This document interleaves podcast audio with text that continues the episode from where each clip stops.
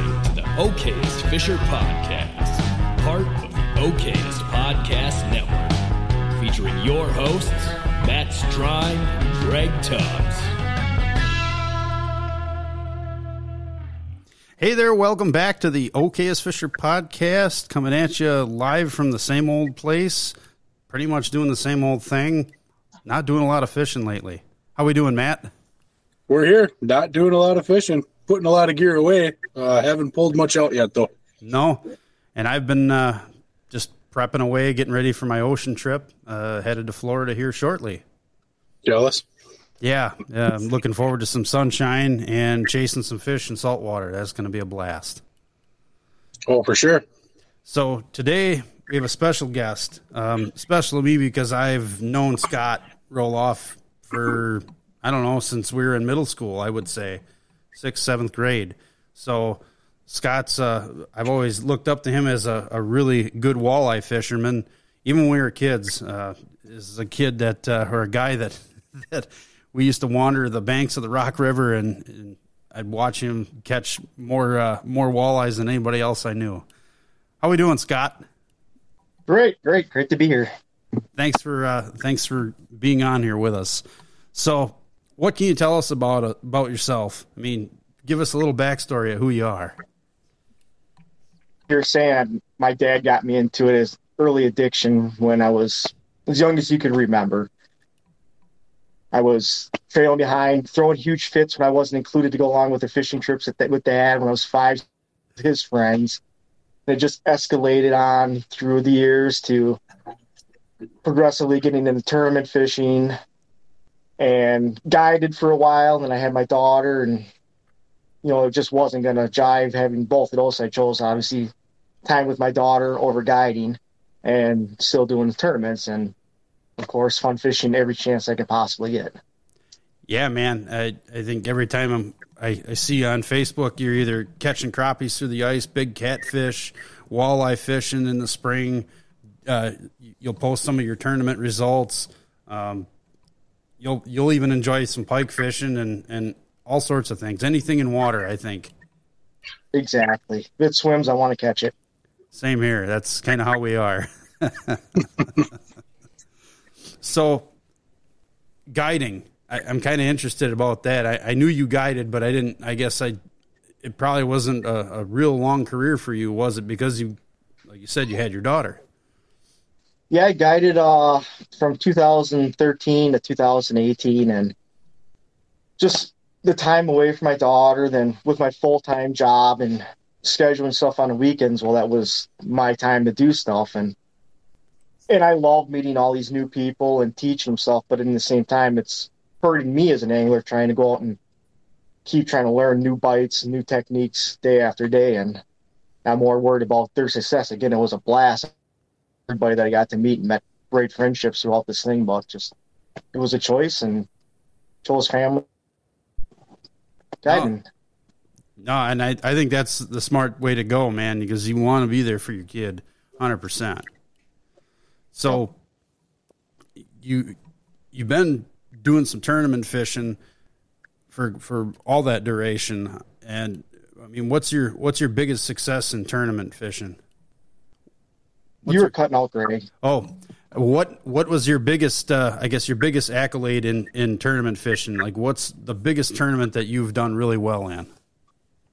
Uh for a team event, I guess I would there's so many. I mean, the Masters Walleye circuit up there we won that one in Sturgeon Bay. And that was that was huge at the time. I mean, that was at that time the biggest event I've ever fished with a partner. And then a couple years back, the National Walleye Tour came to uh, Green Bay, and I went out and I did great the first day, and actually had a camera guy jump in a boat for the second day. And of course, I bombed the second day, but just have that experience was was second to none. Yeah, and like you have a lot of confidence in your ability to go catch walleyes. Um, I've I've managed to get into a couple of small tournaments, and it seemed a bit intimidating to me because I'm literally okay at fishing, and I don't know. I thought it actually helped accelerate my learning curve a little bit, just because you're kind of under that pressure. What do you, What do you think about it? Absolutely, the amount of information I've learned, the knowledge through tournament fishing, I wouldn't be half half the person I am today with my fishing experience. Just forces you to learn new techniques on different bodies of water and progressively get better and better. And when I first started tournament fishing, I was the same way. I'm looking at all these guides, these professionals, you know, so so how are you going to compete against them? And it's actually amazing that Joe Schmo can get into these things, and on any given day, you can be the best of the best. And I encourage everybody. I mean, you got a comp- competitive nature. Jump in these things, have some fun with it, and, and just enjoy it. Absolutely. So, out of all the tournaments, what do you think was your best technique for for having success? Um, digging as of late, I think uh, I have to turn out look for a second. 2014, when we on Green Bay, I watched. We actually watched Al Lindner, the Lindner fishing program, that winter, and we're watching them learn, you know, jigging these jigging Raps, open water. You're like, okay, you know, I love jigging. We're always growing up on Green Bay. You had a troll, troll, troll to catch all these these late fall, summer fish. Well, through my at the time, my good partner Cameron Lewis and I, he had them going trolling. Cold front came through. They stopped biting. Like, oh, I'm gonna throw jigging Rap out. First cast, walleye. Second cast, walleye. I believe that day I went 17 casts in a row, 17 fish. Wow. And that was the day before the event. We're like, what's just going to happen here? And then we went out and just, I mean, guys thought we were cheating. We blew the field out of the water by 30 some pounds.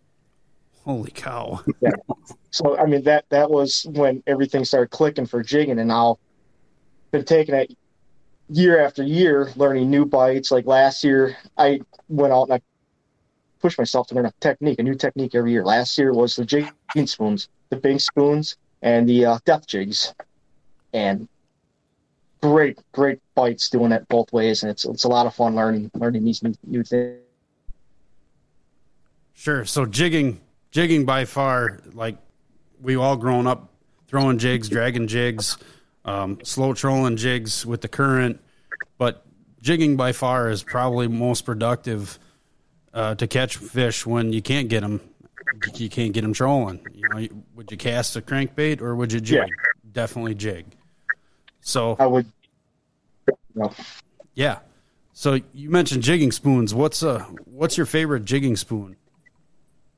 I've only played with a couple. Um, one was a Kalin's or Castmaster, excuse me, and the other one was a Bink spoon. And Binks by far have been doing the best salmon fishing this fall and fishing all last summer out on Green Bay. I played with them a little bit on the Madison Lakes, had a little bit of success with them, but still a lot of learning on my my end to get the right cadence for these things. Sure.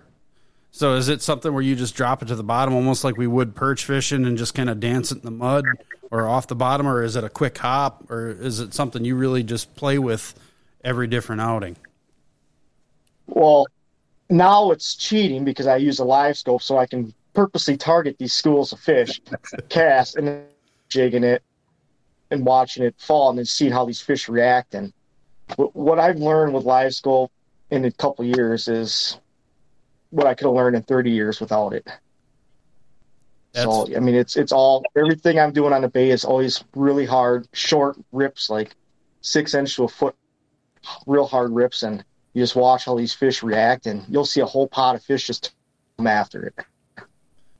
Well, you know what they say: if you're not scoping, you're just hoping. Right.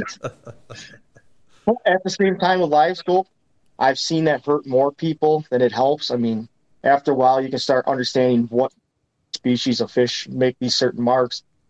But the same entire schools of 30, 40 fish sink to the bottom, and you don't even know they exist but you there and you literally sit there and wait and wait and five ten minutes goes by and they rise right up where you just last saw them like they they never existed wow so guys who are simply hunting these fish with live scope are missing a lot of fish i'll use it while i'm fan casting and i see a school then i will target those otherwise i'm still flying fishing okay so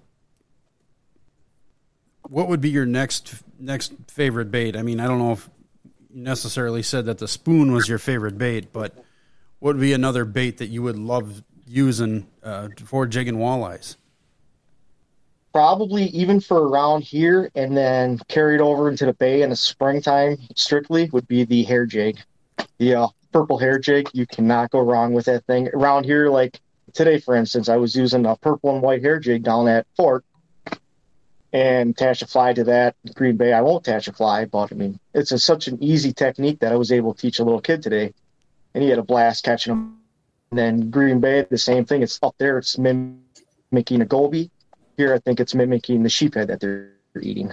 I would agree with that. We have a lot of sheep in uh, in the river systems around here, and that's kind of the colors that they are. If you pick one up and hold it in the sunlight, it gets that prismatic purple blue with a chrome or white uh, color to it. So yeah, and I don't know, man. I don't know about you, but purple seems to be like a lights out color for walleye, no matter where you go.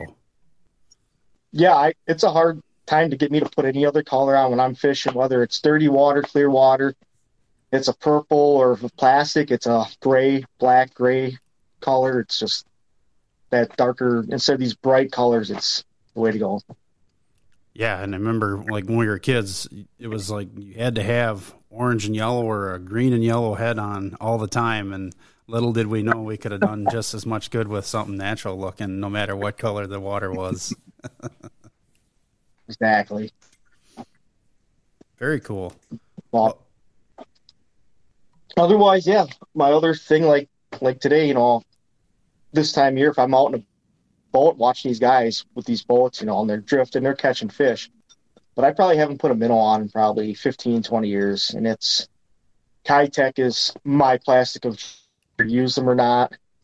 But something to do with that squid scent that's impregnated in these baits. I've just literally played with fish and let them hit and just let them swim around it for 10, 15 seconds. They don't, they don't spit this damn thing out. Yeah. It's I mean, favorite bait. I can honestly attest to the Keitech uh, Swing Impact. The the four inch is uh, on a purple jig head up in the bay has accounted for my biggest fish. Yep, there we are. That's the one. Um, smallmouth magic, and uh, there's another one. It's like a natural shiner color, but those are those are pretty killer yeah, you can't go wrong with smallmouth magic. Summertime when I'm walking a river, doing like we used to do as kids, pitching around. It's that's my color, smallmouth magic. Yep, that's a that's a sweet color. In fact, I'm bringing some with uh, to the ocean. We'll see uh, how many bluefish bite the tails off of them. Right. so, so I, I, got a question. I don't I don't do a lot of walleye fishing, uh, especially in the spring. when you're fishing, you see 150 boats out in a small stretch of river. Are they actually targeting certain structure down below, or is it just get to a spot and hold your spot and catch them running up, or what are you looking for when like this time of year? Uh, I think it kind of like, like the circus that you've probably seen at the pier, where it's just boat after boat after boat, and for the most part, these guys are down the channel. And a lot of guys are just drifting and they're catching the fish that are migrating following that river channel up. And then you'll have the few guys that are out on the flats and typically biggest fish are laying out on these flats. And then you'll have the same situation you're talking about I experienced like up in fremont and half of those boats will be anchored and they're sitting there pumping jigs and flies and they're waiting for those school verses going back and forth and back and forth okay so I think what's going on so what? Me, I'll just go up the river with side fish, spot lock, cast, catch them, move on, and again let the electronics do all the work for you. So, yeah, so you're you're hunting them down. You're not waiting for them to come to you. No, I even no, I uh, I even uh, a week ago I had the water in Jefferson. I'm like, well, watch this. I took my live scope down and stuck over the wall, pan it around, like, oh, there the walleyes are cast, let's know they're there. so yeah, yeah, it's it's. I will never argue with anybody is a cheating tool, and I wouldn't mind seeing some events make it fair. Go back to learning, learn the old way. Yeah, I mean, if it's a lot, use it. yeah, a lot of people do use it, but are they using it right? You know, I mean, you Exactly. can you can have the best of everything in the world, and if you don't know how to use it right, I mean, we see it all the time. We go out fishing. There's that one old timer in the boat with. It doesn't look like he's got any electronics on that boat. He's just out there with a regular outboard and an anchor, and he just anchors up in one spot because he knows the spot and he knows on what wind where he should be fishing at that hump out in the middle of the lake, and he's whacking all the bluegills, and, all, and they're all big ones, and nobody can figure out why. It's Right. just you know, you you learn you learn certain bodies of water, you learn how to how to fish it, and you don't always necessarily need the electronics, but they sure make the uh, the job a lot a lot easier and make you more efficient as a fisherman if you know what you're doing with it. They shorten the they shorten the learning curve. Yep. That's I mean, you still got to catch the fish. You still got to know how to fish. They're not going to jump in your boat because you got a live scope, but definitely Well, shortens the curve. and and that that's another guys is, is shorten the curve is you know finding them they going to understand why those fish were located there for that reason that time and that's what a lot of these guys are just going for the easy pass like oh i'm going to drop three grand find us find the fish but instead of wanting to know why they're there and take that to the next body of water this is what drives me nuts when i know a guy's catching fish somewheres i don't specifically want to know a secret base or secret i just want to understand why they're there and figure it out in my own head so I can take that and run with it, go somewhere else. Do you do a lot of that in tournament fishing too? Use a lot of that same knowledge on different bodies of water when you travel around for tournament fishing. Yeah, yeah, it's it's amazing how much the same stuff will work on each different body of water and and just it's so it, I know I should be writing down a lot of this, but it's it's up in the head rattling around and it's it's amazing how much I probably forgot. but but yeah, I mean, I go I show up to Green Bay, it's it's the hair jig, it's the rip and wrap in the springtime, and it's a jig and rapal, a jig and wrap, or a blade bait. Those are my three go-to baits in the, in the spring on Green Bay. You go to Winnebago, and now you're talking like Gulp and the Wolf River again, hair jig and jig and a crawler with again no no minnow. And then around here it's the hair jig fly, the and the plastic basically just different size of a, a jig and that's pretty much all a guy needs. Nice. Yeah, I think uh, I can't think of the last time I walleye fished with minnows either. It's always either pulling plastics or a hair jig or trying to troll them with you know with stick baits. And I, for some reason, I still have way better luck either on a hair jig or a jig and plastic. Don't know why. It's just the way it is. But Yeah. like you said, And another really fun bite. I don't know if you've you've done. it. I know you've done really good at Fort and at one event that you fished that you yeah, hammer some big fish. But that same time of year, my favorite thing is pulling three ways with a tiny little spinner and a sold up hook and a half a crawler, and we'll pull them right up and down that stretch through the holes. And it's all big fish that you catch. It's it's a great big fish bait. yeah. But that a pull spawn run. Yeah, and I I think that was kind of a, a kept secret for a little while, for a very short a while, while. But that post spawn bite was pretty hot, and it was amazing how many big fish were in there, and it was really eye opening to to realize that okay, our fishery is actually doing not too bad, and then by putting the regulations on there, not to sidetrack too much, but the regulations are helping that fishery in particular by knocking it down to a three fish limit, and I think we're allowed three at eighteen or bigger now, right? Yeah, we're seeing a lot of a lot of nicer fish.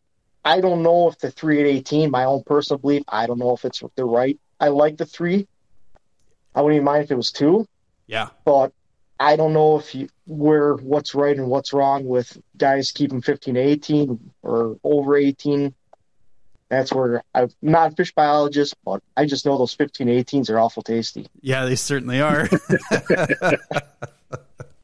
Coming from a guy who loves to eat his perch.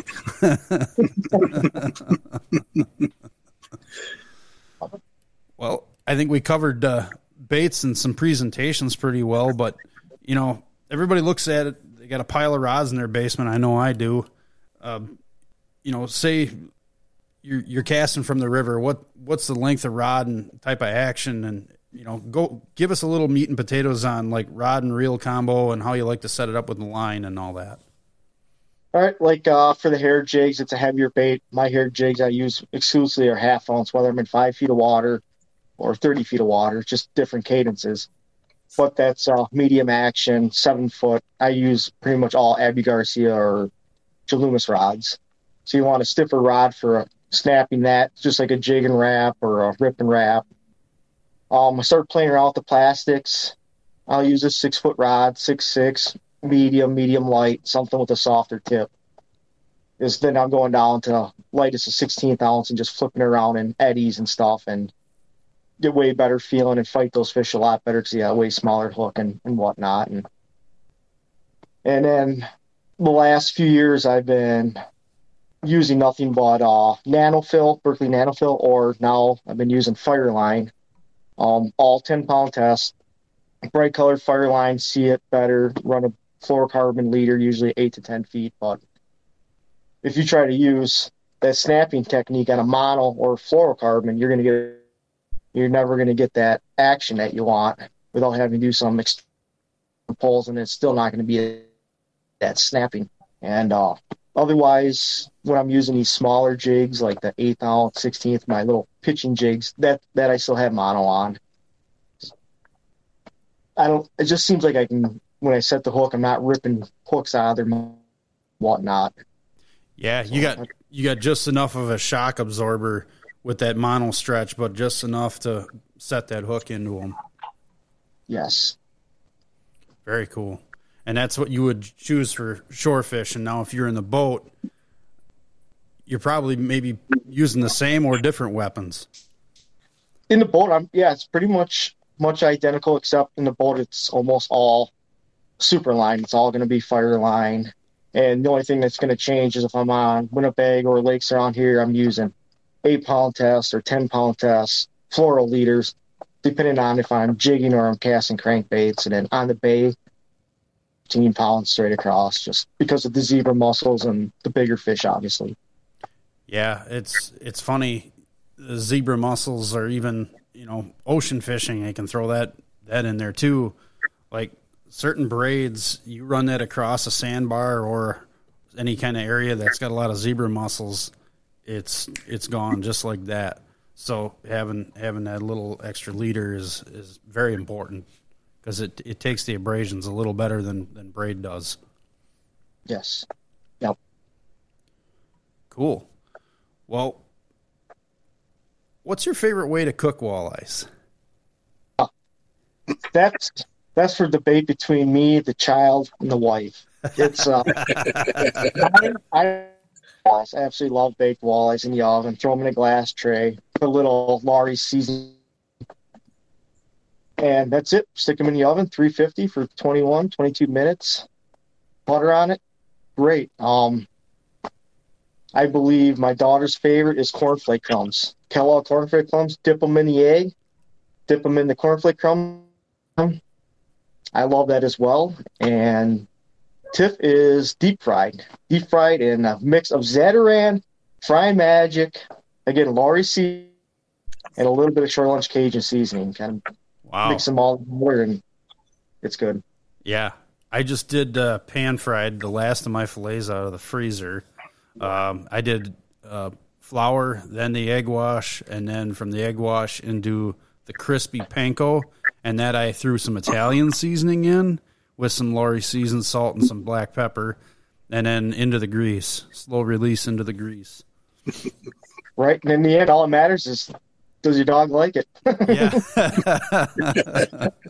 dog likes everything. right. Great, man. Well, you said you were down river fishing, and you were uh, you were teaching a, a little kid how to use the fly and and the, the the jig together. Now, can you share with us a little bit about how you tie that rig? Yeah, regular uh, small, the smallest uh, two-way swivel, not a three-way, two-way. Seems like it cuts through the water better.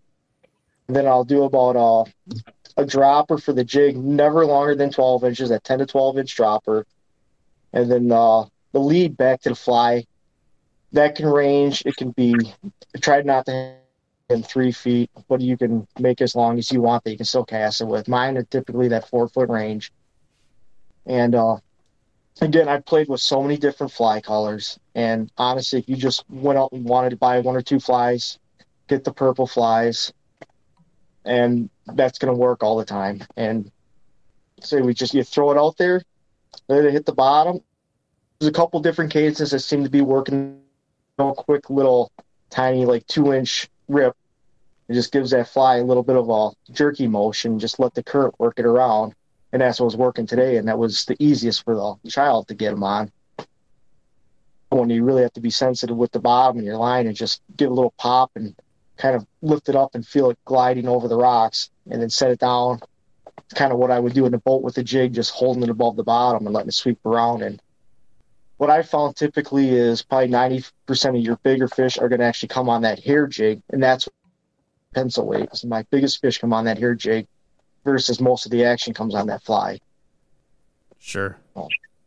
Smaller fish are quicker to move and they get up and grab that smaller fly, and the bigger fish stay pinned to the bottom. And if you bounce it off their nose, they, they bite that hair jig. Yes, of course, you're going to at least have fish here or there. It's going to get that. And it's always a blast when you got two baits because numerous times when the last times I got to take my dad fish a double. He had a 20 incher on the hair jig and he had like a 17 incher on the fly. That's pretty sweet. Right? You're you're uh, you're all the way to dinner then. yeah, at that time it was. It was at five and fifteen. cool, man. So, when's your first tournament this year? It's actually uh, Saturday. It's going to be the Swamp Donkey. So I'm leaving. Luckily, I have a good friend that has his lawn tiller. He lives up in Nakano, and we're going to use his boat. So I get to leave my baby still in the garage, away from the salt and all the elements.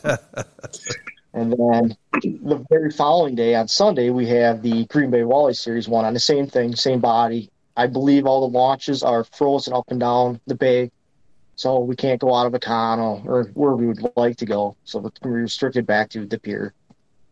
And last time we fished that, and we did good. We're doing the same thing, just drifting down the middle of the channel, dragging quarter ounce jigs and plastic, and just hold them. The less you move it, the better those baits are. Just hold them in hand, and they whack the crap out of them. What's the water temperature at usually up there this time of year when you're doing these tur- tournaments? I mean, I know it can vary because this year is kind of a lingering cold, and years past it's been warm up, you know, much quicker. Yeah, typically a normal year that water temperature is probably around at 40 degrees. This year, I believe it's right around at 38, 39 up there. Um, I've been watching every day. There's guys you, you will pay attention to guys that troll at night because they're the guys that are getting the, the pigs right now flat. And every night I'm seeing big ones. So it's telling you that these fish are finally pushing into that river, making their big push up to the dam. And the next week, I think with this warm weather, that weekend and in the following week should be probably your best time to be up to the pier if you want a shot at a true giant. What's the biggest one you hauled out of that that body of water? Do you think? I've gotten a 32 through the ice. Um, that weighed 14 pounds. I actually called Dale Stroshine because I, I knew I had his ice fishing record beat. And we went to a festival foods. I kept that one, put it on a scale, came out at right at 14 pounds. Called the IGFA record book. Turns out somebody had an 18 pounder up in Canada that say. So I'm like, okay, whatever. And then I've caught in two other ones out of the bay that have been through both release, and one was trolling, um, crawler harnesses, and the other one was uh, on a ripping wrap. Wow. And then get to ear, ear really counts, but I had back when we were in high school, I had a 33 and a half incher out of Erie. That's a big walleye, no matter where you go. But that's a, yeah. that's an awesome Erie walleye. That's what everybody goes to Erie for. Right. It's it's magic. You go out there and if the guy could get them easier to jig, you'd really be in heaven. But it's primarily, I mean, that's why PJ Guides out there. You can troll, troll, troll, and put out the boards and your five, six guy limit. Honestly, it's it's heaven. And then you come back here and you got to work for these things again. yeah, you get a little spoiled going to Erie. Right. And now I know why PJ's there. exactly. Definitely jealous. Yeah, no doubt. Cool, man. Well, and then it comes with like boat rides, like for Green Bay when we're doing our events. I mean, the last two years have just been crazy boat rides. It seems like every year you're pushing your boat harder and harder to get away from the people and try to find that next bite. Like last year, we were doing 60 mile boat rides. I mean, I well doing boat rides like that 15 when I had my 17 footer getting in it. Now here I am with this thing, and it's just when it's dead calm, you're literally like this, just dozing off, falling asleep behind the wheels. You're like, when are we going to get there? Here we are again. We almost there. It doesn't matter how much horsepower you got; it's still a long ride when you're anticipating that spot. Exactly. so what what's your favorite season to fish for walleye? I know we're talking spring stuff now, but if you had one season to fish for walleye strictly, what would it be? Oh, that's tough. It's gonna be on. It's gonna be in waters. It's got to be fall, just because there's way less people. The fish are. I get them the same size I do in May and June, but I can target them better in open water. These things are going to be in 30 to, we caught them as deep as 80 feet of water, suspended 30 feet down. But I can target them with my live scope versus in the springtime when they're scattered in the rocks, they're more scattered out and there's a lot more pressure and it's just, it's not near as relaxing as what it could be. And with that new, that new jig that Isaac Lackish promotes all the time, the death jig, where you can just cast it out with a half a crawler on. You're reeling it back and just it's like a video game. You just watch the fish come behind it, just like you've seen salmon videos on the wolf camera. Just following it, and I'll say, boom, one just breaks out, hammers it, game on. It's just that's why I love starting late July through September up in uh, Door County, second to none. That's awesome. Well, and, and Door County is it's our state's mecca for any any kind of fish you want to catch. I mean, you go to the lakeside, big big king salmon. I've had some big king salmon on there. Um, big smallmouths all around the door. All the little bays and stuff. I mean, there's places that people don't even think to fish, and there's fish there. Perch, walleye, everything. It's all there. So that's uh, that's a fishery I'd love to get into fishing more often. Like I said, it's always there for you guys. It's the last year we started playing around more. We went up to the walleye fish, and then, like you said, we got onto the smallies, and we're like, well, catching four or five pound smallies, that's a lot of fun. Well, then we're playing around in the harbor, like where are all these fish in the canal? Drop, they're off 12, 13 inch perch. It's you don't. There's not enough time in a day if you want to target everything in that that system. Yeah, it's a multi-species angler's dream. And it's a big muskie up there too. A lot of people overlook. So, well, biggest mus- biggest muskie I ever had on my life was up in that shipping canal, messing around for perch from shore, pulling it up. It stopped. I was start reeling up some more, you know, fighting. Like, okay, obviously I got a big fish out. Here comes a big smallie, like a 20 inch smallie. It's a great big smallie. Up below that smallie, down below, is this huge shadow coming up at it. I'm like, oh, what is this? I let the line out, Smalley goes down. Now I can't move the Smalley. It comes up and you look at it like, holy F balls, this is a monster. And took a run, snapped the line. I couldn't even tell you how big it was. It was just to eat a twenty inch Smalley just gone. It was it was a big fish. Oh, that's crazy. that's awesome. Well, great. I mean, we could probably keep chit chatting and and just I don't know. We could go all sorts of different directions, but I think uh, we covered walleye just jigging and and you given a lot of information already. So I think we'd like to have you back on again in the very near future to talk some more. I think maybe we have you on in summer checking in and just seeing how you're doing and how things are. But uh, for now, I, uh, I I think we'll kind of bring the plane in for a landing. Do you have an okayest Fisher moment that you'd like to share from anything recent or maybe something from our childhood? that you'd like to share? Oh, I guess the most embarrassing thing or scariest thing would be, I guess, when I was a kid with uh, waiters down at the old senior center dam. You know, you know very well. Oh yeah. Stepping on the edge of the rocks, and Dad's like, "Oh, you're fine, you're fine. Go ahead, take another step out there." It's like he knew, gone, just gone. Let me tell you, trying to get waiters off. Water. I mean, I'm short to begin with, obviously, but I, I was gonna wouldn't be told her. I was gonna hint at that, but I wasn't gonna go there too too It hard. might have been quite high for some normal people, but it was over my came out. Dad's crying. I mean, it was a good time. And the other thing I can let everybody know is if you're in a boat with me and there's a bee coming at me, get the get out of the way. I will. I've swatted my grandma upside the head with a rod tip. It was, it's quite the emotions, just swinging and swinging and swinging that damn bee is dead. Oh, he's got a little bee phobia. I love Oh, it. yeah. Well, Scott, thanks for joining us on this episode. We totally appreciate it and all the knowledge and information you've given. Uh, we're gonna send her off here. Thanks everybody for tuning in. Thanks a lot, See you, guys. ne- see you next time. Bye.